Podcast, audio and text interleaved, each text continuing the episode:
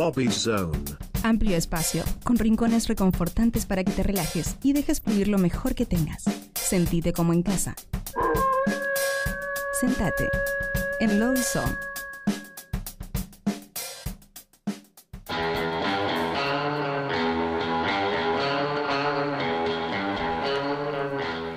Muy bien, y arrancamos el segundo lobizón del día y le damos la bienvenida a Amadeo Pasa.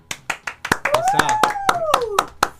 Bienvenido noches. a Nuevos Pero Rotos. ¿Cómo estás? ¿Estás escuchando tu retorno? Eh, ¿Está complicado? ¿Está- afortunadamente no. ¿No? Este, tengo poca percepción de la realidad. A ver, a ver, a ver. Y, y de esa forma todo lo que sucede me sorprende.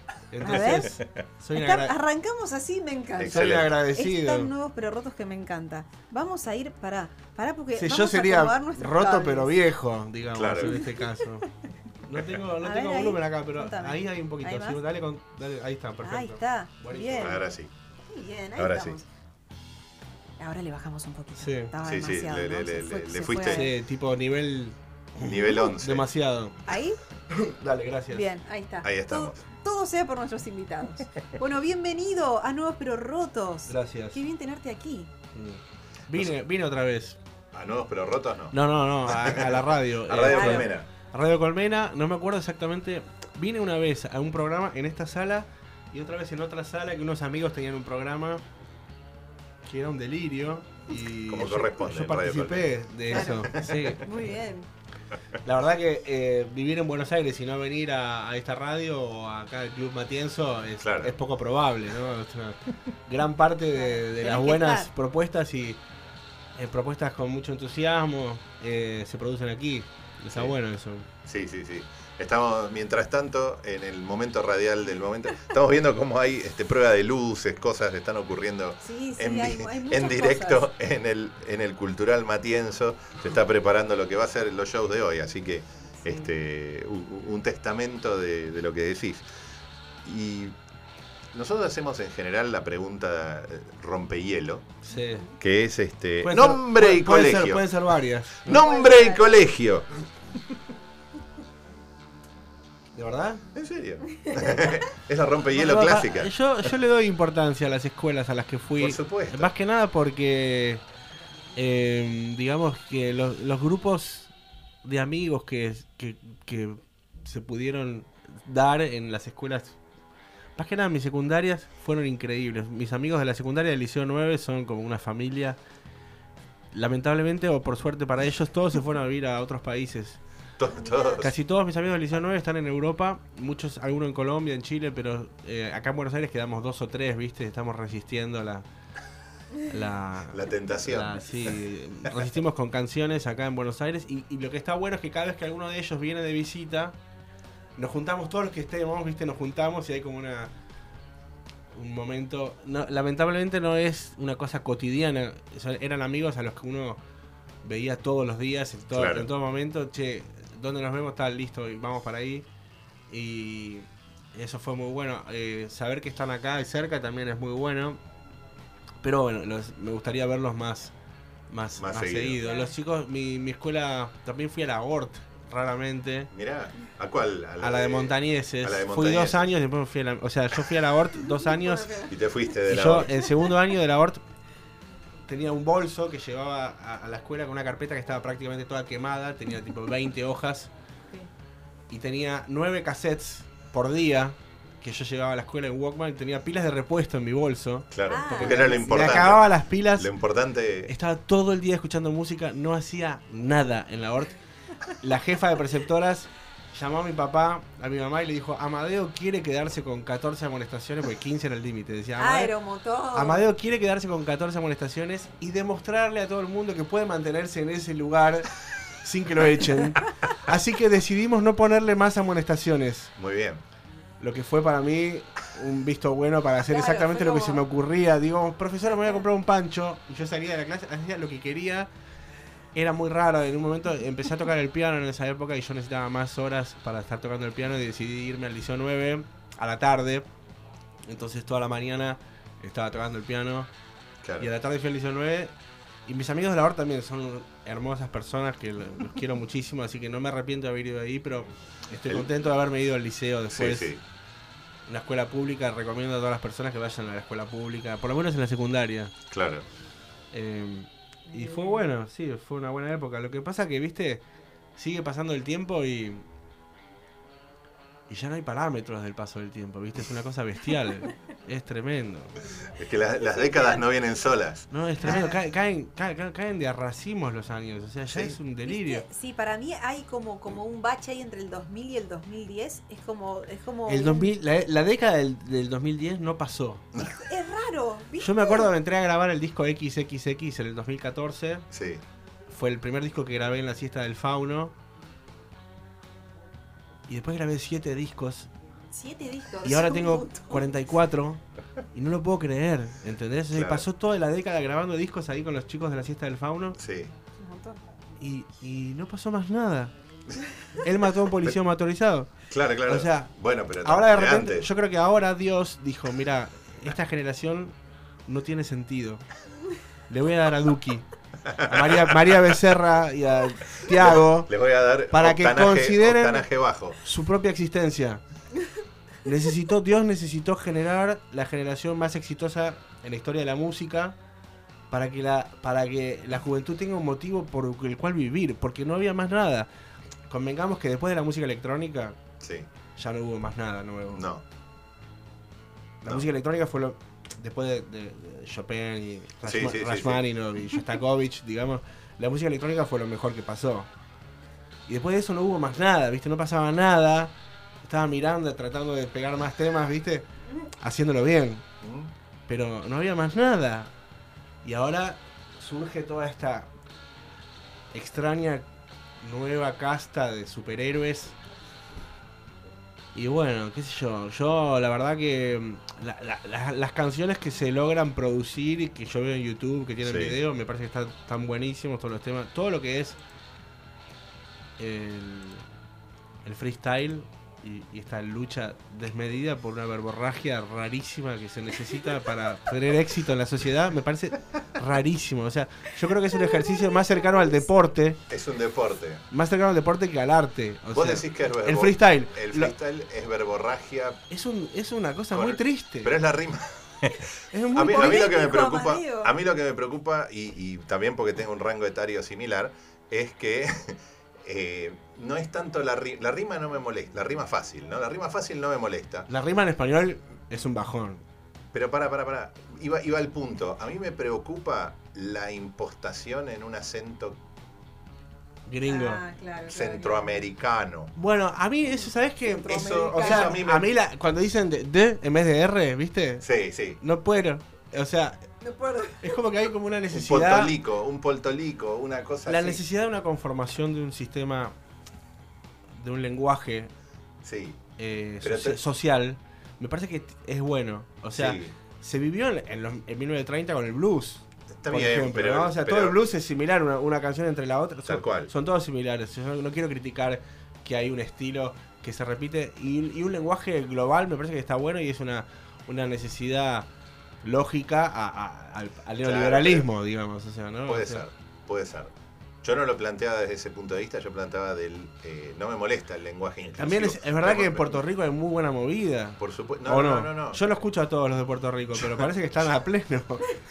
Se trataron, de- casi los independizan de prepo, pero a los de Puerto Rico. Pero creo que el punto era el, eh, el interpretar la rima como, como en el acento de otro lado. Claro, claro. Es como, no sé, Si impersonar, acá, un. Miami, un, no sé, que, que en su momento los Kuriaki traían eso. Los Kuriaki como- dieron un gran paso como y están, salvo la, la cita de Trueno de, de mover el culo, Sí. no, no, se les está, no se los está considerando y realmente fueron un paso muy importante para todo lo que fue. Pero era una mezcla el- de argots, lo de ellos. ¿Entendés? No era, la imposta, no era solo la impostada. No, sí, era un Era lenguaje una- más propio, un juego, digamos. Era un juego. Igual era un juego. a mí todo lo que pasa me parece que está bueno, o sea, y como te digo, las producciones, No, no, no. los discos de toda esta gente me encantan. Me parece que hay buena música y no veo esa necesidad verborrágica tan excesiva en, las can- en los temas que están producidos. Yo hablo solo del freestyle Sí, como, sí, sí, como sí. ejercicio como ejercicio. matemático, ¿viste? O sea, eso no me gusta mucho, pero bueno, eh, naturalmente... Las se- riñas de gallos. las riñas de gallo y toda esa cosa. Pero evidentemente sirvió para generar algún tipo de, de parámetro de regularización del talento, Sí, que en otras épocas eran los sellos discográficos. por supuesto. El sello discográfico decidía Definía. quién iba a grabar y quién Y no. el- sí, el- el- el productor del sello decidía quién producía. Claro, había un filtro. Y esto de, de alguna forma fue como un filtro, ¿no? Pero la década del 10, que La nosotros década- no, no sabíamos qué estaba pasando, El iPod. se estaba generando el, el- el tamiz, Claro, claro. el filtro de... Pero fue la década del iPod, fue la época del, del desintermedi- de no sé cómo se dice, desintermediemos a las discográficas Sí. y escuchemos lo que queremos. Que al final después se transformó en un algoritmo de plataforma, con lo cual tampoco es que escuchás lo que vos Sí, querés, sí, verdad. buceás. A mí me gusta lo que está está- pasando. Igual quiero decir también que, en general, el lenguaje musical profundo y desarrollado de un artista siempre surge a los 20 años. O sea, Chopin también componía a los 20 años. Sí, No es que es algo nuevo y, ay, los jóvenes que... O sea, no. la música, vos em- empezás a hacer música cuando dejás de jugar con juguetes.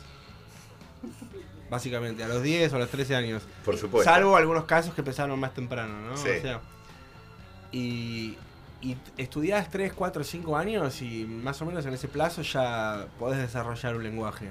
Correcto. Eh, no es nuevo eso, o sea, todos los jazzistas empezaron en esa época, todos los compositores de música clásica a esa época ya tenían sus, sus conciertos para...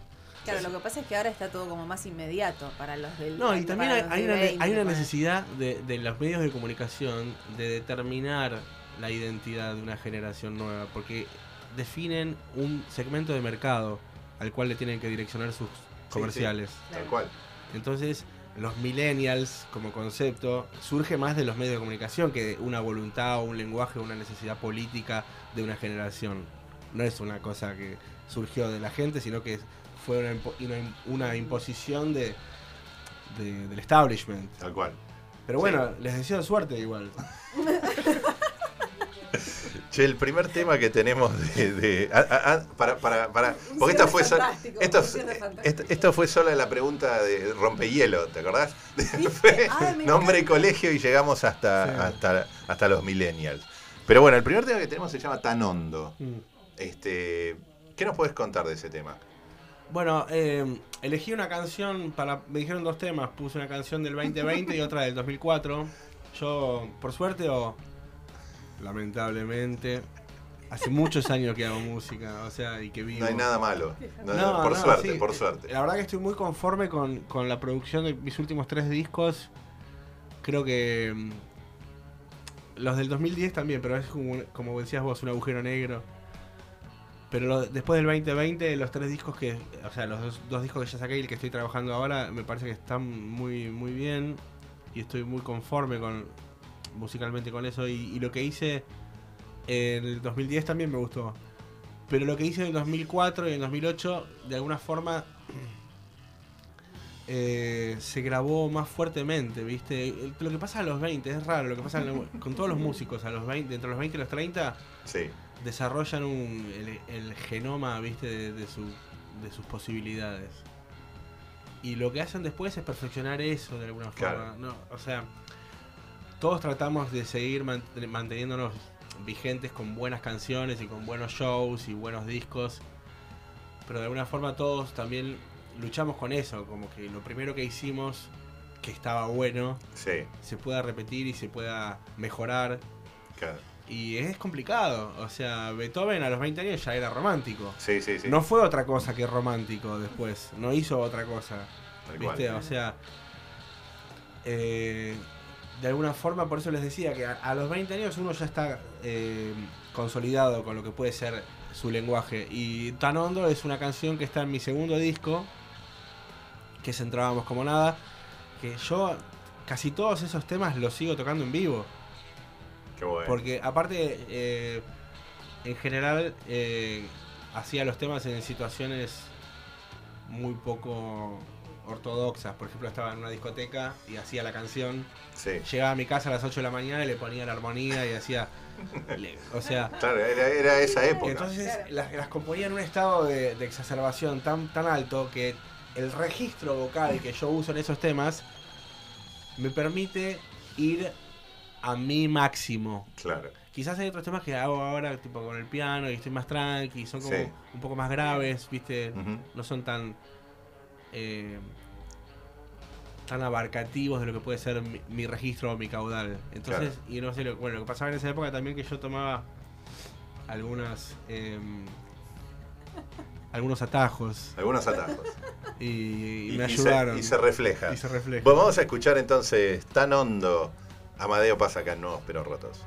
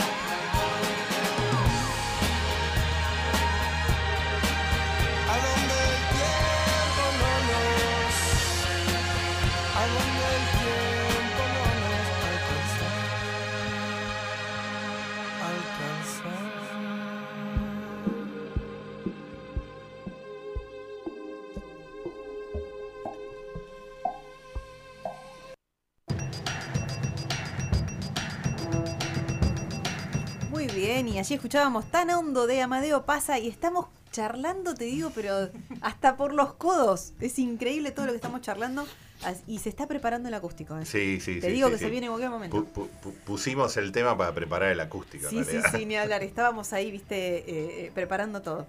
Considerando que tenés ya guitarra en mano, Sí. este Sería el retorno. momento- es el momento adecuado. Es el momento. Es el Yo les agradezco ¿no? por, por permitirme expresarme en, este nivel de simpleza con una guitarra criolla, una, una cosa sencilla y simple, y, y aparte en un estado de, de congestión. Ahí está bien. Eh, Pensé En que era un estado en- emocional. No, no, un distinto, estado de congestión Un en estado de donde mi voz está ligeramente tomada, pero bueno, igual les voy a les voy a esmerar un par de canciones para Muy bien. Genial. Bueno, y pero a- así es esto, ¿viste? Brindamos el espacio, te- nuevos se, van, pero se van rotos está acomodando todo- a poquito. está todo permitido. ahí- Vamos, upa, ya arrancamos. Sí, a full. Bueno, a Mario al pero roto. ¿A dónde está? ¿Dónde fue? Yeah, la magia del amanecer. Ya ni vemos el horizonte ni la luna. Ah. ¿Dónde está? ¿A dónde fue? La magia del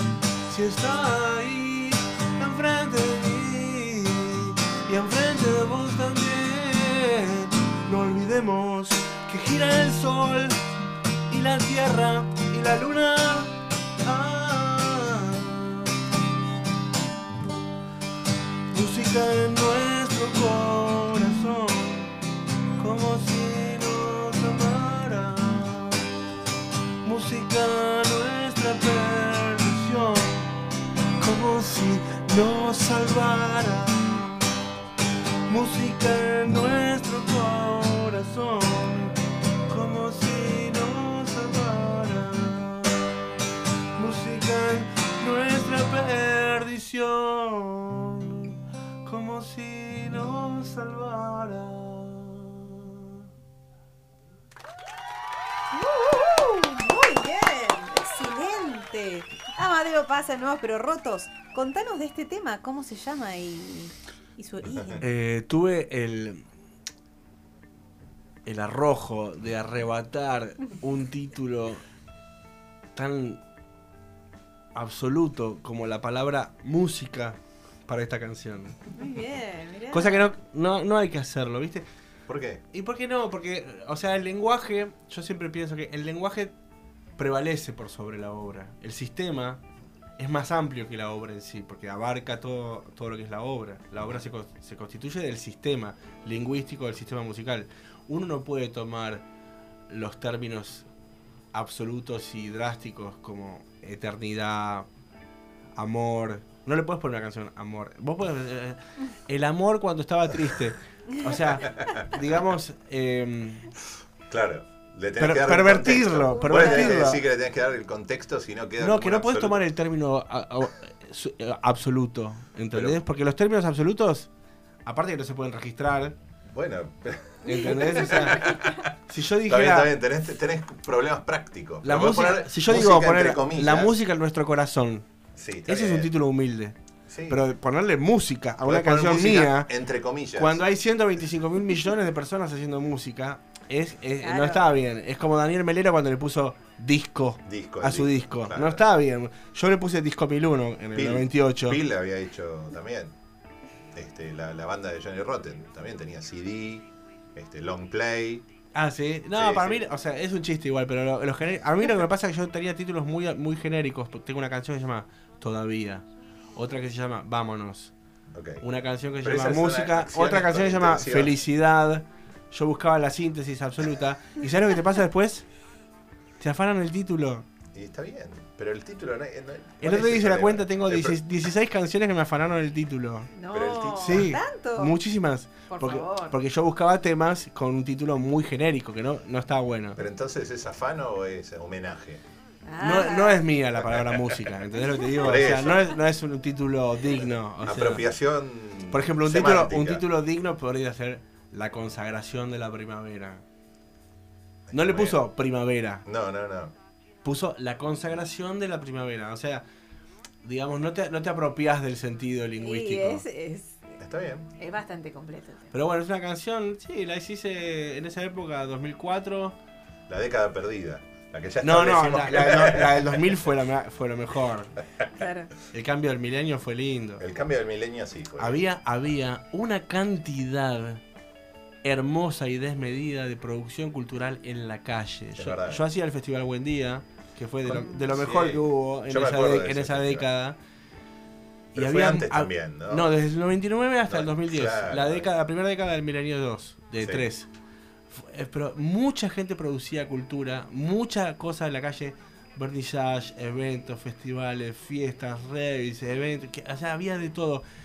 Lo que está pasando ahora, y esta es mi teoría triste, es que la gente sacía su necesidad de expresión y su necesidad de poder comunicar su espíritu a través de internet.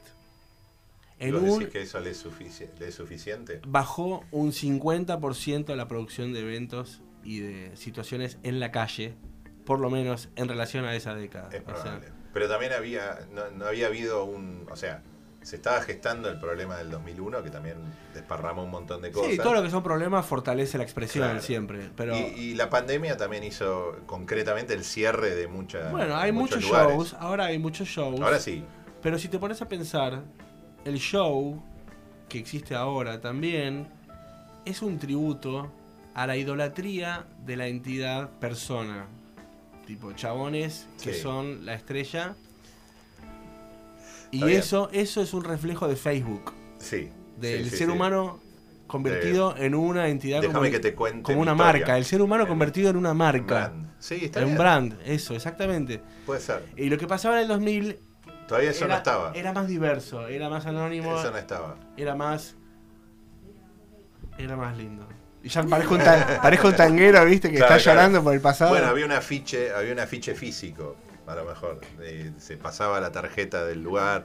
O sea, era otra, otra, el boca en boca era más fuerte, o el, o el aviso en la radio era más fuerte que la red social. sí. La red social no estaba como canal. No, pero, pero- lo que te quiero decir es que hay una.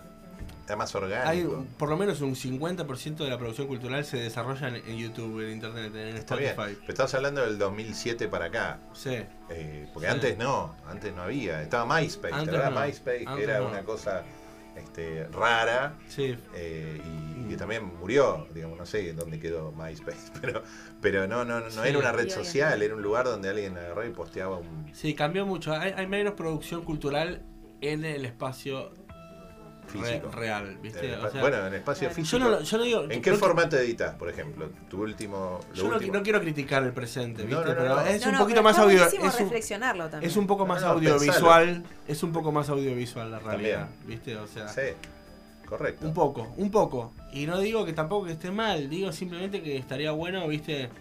Igual el ser humano encuentra siempre formas de, de equiparar lo que necesita y de hacer Sí. lo que más le gusta, ¿viste? O Claro. sea, se va, se va, se va, La, búsqueda, la búsqueda del, se va a equilibrar esto. Sí, la, la búsqueda está siempre.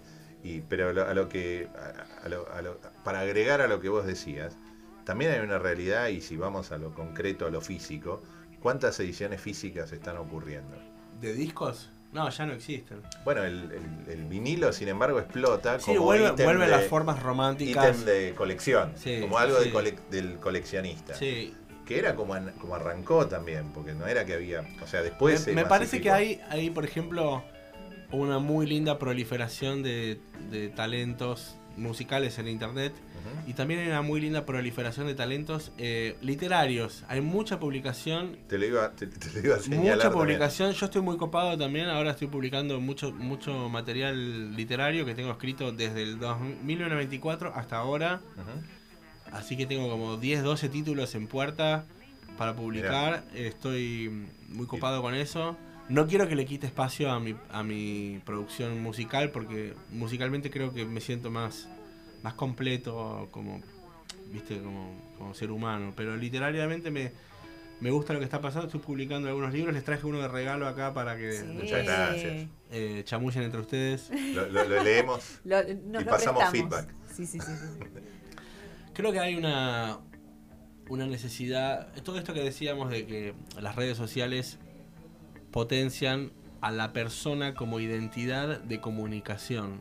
Sí. Hoy prácticamente todas las personas son comunicadores. Esto hace 20 años era nada que ver.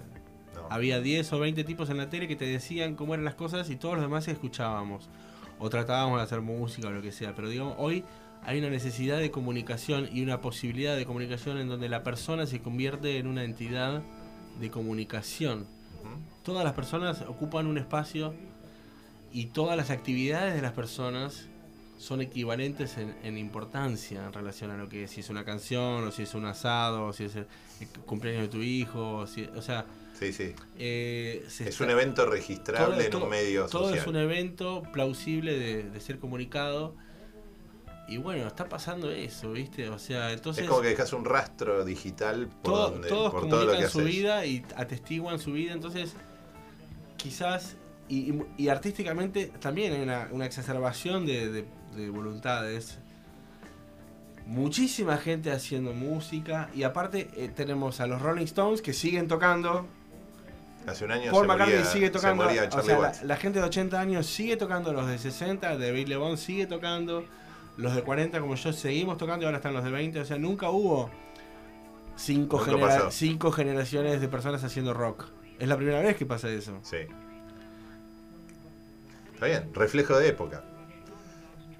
Considerando que seguís con la guitarra en la Sigo mano. con la guitarra en la mano. Vamos. Está Considerando-. ¿Cómo se llama la obra? ¿Qué? ¿Vas a hacer una canción? Una más. Bueno, esta se llama Felicidad, es más tranquila. Bueno, todo es tranquilo en este ambiente. A ver si.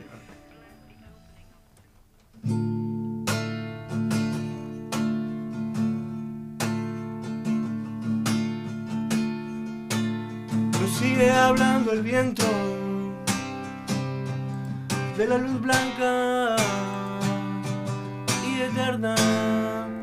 Na, na, na, na, na.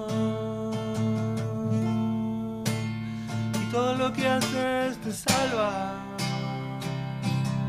Pero mira, se desvanece. Yeah, yeah, yeah.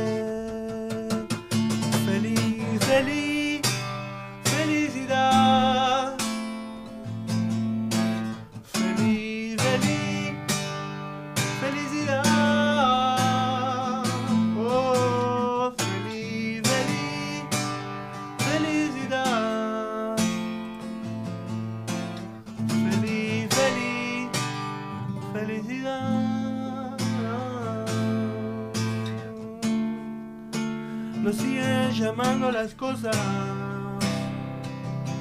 que de esta forma suceden. Yeah, yeah, yeah. Y todo lo que haces te nombra.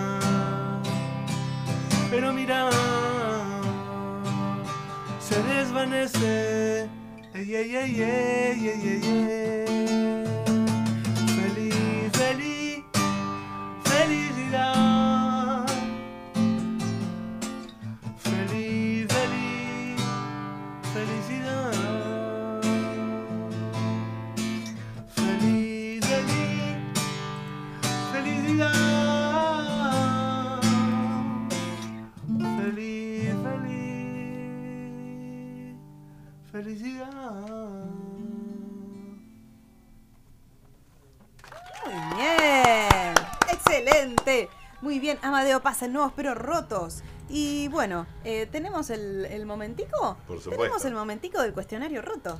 Hay un, Estimadísimo. un- Hay un cuestionario estructurado. Hay, hay un plus, hay un plus. Eh, sí, puede dejar por allí si quiere la, la guitarra. Muy bien. Qué linda guitarra. Es hermosa. Me la Es prestó mi hermano. bella. Me la presta mi hermano. Tengo dos hermanos que hacen música. Ah. Por lo tanto, nunca me va a poder ir mejor a mí que a ellos. Tengo muchos amigos que hacen música. Muchos, casi todos. Entonces, a mí no me va a poder ir mejor que a mis amigos. Aparte de eso, hay una generación entera de personas que hacen música. Entonces, a mí nunca me va a ir mejor que a ellos en el sentido de tener giras o ¿viste? Claro, claro. eh, programas multiexitosos o tener mega charts en Spotify. Lo único que me queda es tratar de hacer buenos discos, ¿viste? Que suene bien, que estén buenas las canciones, que el concierto esté bien. La banda, tengo una banda actualmente que es maravillosa. Joaquín Franco en batería, Tomás Justo en el bajo, Julián Orita en guitarras. eh, bueno, eh, Julián Orita tocaba en Adicta, tocó en Juana la Loca, eh. Tomás Justo tocaba en Onda Vaga, Michael Mike. Joaquín Franco tocó en Adicta también y varias bandas más. Son músicos muy buenos. Me acompañan y está sonando bien. Estoy muy contento con, con los conciertos. Y creo que es lo único que uno puede intentar hacer. Este, hacer buenos shows y responder tus preguntas. ¡Qué buena introducción! Excelente. Y eso que todavía no preguntaste. Y eso que todavía no pregunté. No, pero quería hablar de la banda porque está re buena. Sí, la banda sí, la armamos este año hablar, y. O sea, 2021 no toqué, 2022 no toqué. ¿Y qué fechas tenés por delante? Y ahora tenemos el 9 de septiembre en el bar de Niceto, que es ahí Niceto Ah. Vega y qué sé yo, y suena bien ahí, está bueno. Este, Bien. la última vez tocamos estuvo buenísimo. Y sí, viste, uno obviamente, viste, yo si toco para 50.000 personas toco mejor. ¿Entendés? Pero el bar de Niceto lo- No, es- eh, pero si vienen 10 amigos, viste, que están Ya contentos, que te piden un tema, que te cantan, y hay 10 personas más que no conoces y que tenés que cautivarlos, viste, entonces tenés que dar, tenés que darlo todo, ¿entendés? O sea, te- y como si fuera la última vez de tu vida, ¿entendés? O sea, Claro, y claro. toco canciones de hace 20 años, canciones de hace 3 años, canciones de 15 años. Lo que mejor me represente para poder expresar una, una comunión drástica, ¿viste? Un, un estado de existencia que, ¿viste? Lo que es la vida, ¿no? O sea, es un, es un hallazgo. Tal cual. Entonces hay que celebrarlo de, de la manera que uno pueda. Eh, a veces me pongo muy hater, ¿viste? Cuando estoy viendo YouTube, muchos videitos de gente que dice, este es un pelotudo, este es un pelotudo. Y no está bueno eso, no está bueno. O sea, hay que entender que, Hay que salir de ahí. hay que correrse porque cada persona está tra- tratando de vivir y tra- cada persona está tratando de expresar su espíritu y dejar un legado, ¿viste? En esta, en esta locura, esta eternidad. Y es, es- es muy fuerte. Entonces, hay que ser más respetuoso. En esta época, las grandes iconografías habían terminado, ¿viste? Ahora está de vuelta Duke y toda esta boludez que necesita, la gente necesita ídolos, ¿viste? Pero, Sí, sí. pero está más atomizada la realidad hay una atomización de, de personalidades y, y los íconos desaparecen, las ideologías desaparecen, entonces el individuo se expresa de una forma más, más fuerte en, en sentido eh, individual y hay que tratar de respetar eso y sin embargo hacer lo mejor que uno pueda para, para destacarse, Sí. porque uno... Está- está- estás pidiendo ese, esos 30 segundos del play de Spotify. O sea, uno, uno, lamentablemente cuando está expresándose trata de destacarse, es, co- es como la colmena. ¿no? Claro. Somos un montón, un montón de insectos viviendo colmena. ahí, claro. Y hay uno que se para arriba de una loma, de una montañita y dice, ¡Hey, hola! Yo estoy aquí y yo sé cantar. Y hace una monigotada para que los demás, viste, es ridículo también. La, la expresión cultural es una cosa Sí, sí, ridícula, pero, o sea, si no sos, Es la base. si no sos Stravinsky, o sea, estás pelotudeando. ¿Viste? Pero bueno, eh, hay que hacer lo mejor que uno pueda. Muy bien. Eh, es, es, es una pregunta nomás te puedo hacer. ¿Una sola era? Sí. Yo pensé que iban a El ser porque 10. cuestionario- El No, tiempo es tirano. Pero todas rapiditas. Yo te Bueno. contesto La- rápido. La, la primera rápida. Puedo ser primera rapidito. rápida. Estás en nuevos, en, estás en nuevos pero ay, me, me- me apuraste. Estás en nuevos pero rotos. Queremos saber cuál es tu parte más nueva y cuál es tu parte más rota. Mi parte más nueva es el disco que estoy trabajando ahora, mi parte más rota. Estas palabras son para explayarse. Tenés que venir un día y estar tres horas. Sí, además. sí, Ay. pero no puedo contestarlo. Es muy difícil. El poder de síntesis. Claro, claro, está bien, está bien. Bueno, vamos con otra. A ver, eh, si te encontraras con tu yo niño, ¿qué consejo le darías? Dale con toda. Bien, vamos, Florida. Eh, tres cosas simples que te hagan feliz. Sexo, droga y rock. No. Este, mi familia, eh, la posibilidad de, de desarrollarme en mi trabajo y la música. Mis amigos, eh, ya dije cuatro. no importa, está, bien, La está familia bien. y los amigos van juntos. Sí. Está bien. Bueno, con una última. Si tuviéramos que hacer un reality, no, un reality no, una sitcom de Amadeo Pasa, Mm. ¿qué cosa tendríamos que contar? ¿Qué es lo que vemos en el piloto? ¿Qué vemos en, en el avance en el tráiler? No sé, yo creo que trato de mostrarme siempre como estoy, ¿viste? O sea, nunca. Nunca, nunca pretendí ser más de lo que soy.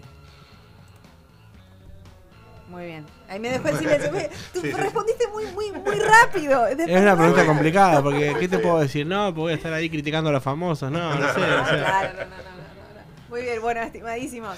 Amadeo pasa nuevos, pero rotos. Gracias, Muy bien. muchas gracias, chiquis. Bien. Y nos despedimos con el tema Tu boca en la luna. ¿De, de cuándo es? 2020, eh, Amor Central. Buenísimo. Muy bien. Bueno, gracias. ¿Cómo te encontramos? Amadeo pasa, me pones en Google y aparece todo. Excelente, Sí. buenísimo. Bueno, búsquenlo entonces Amadeo pasa nuevos pero rotos. Y ahí vamos.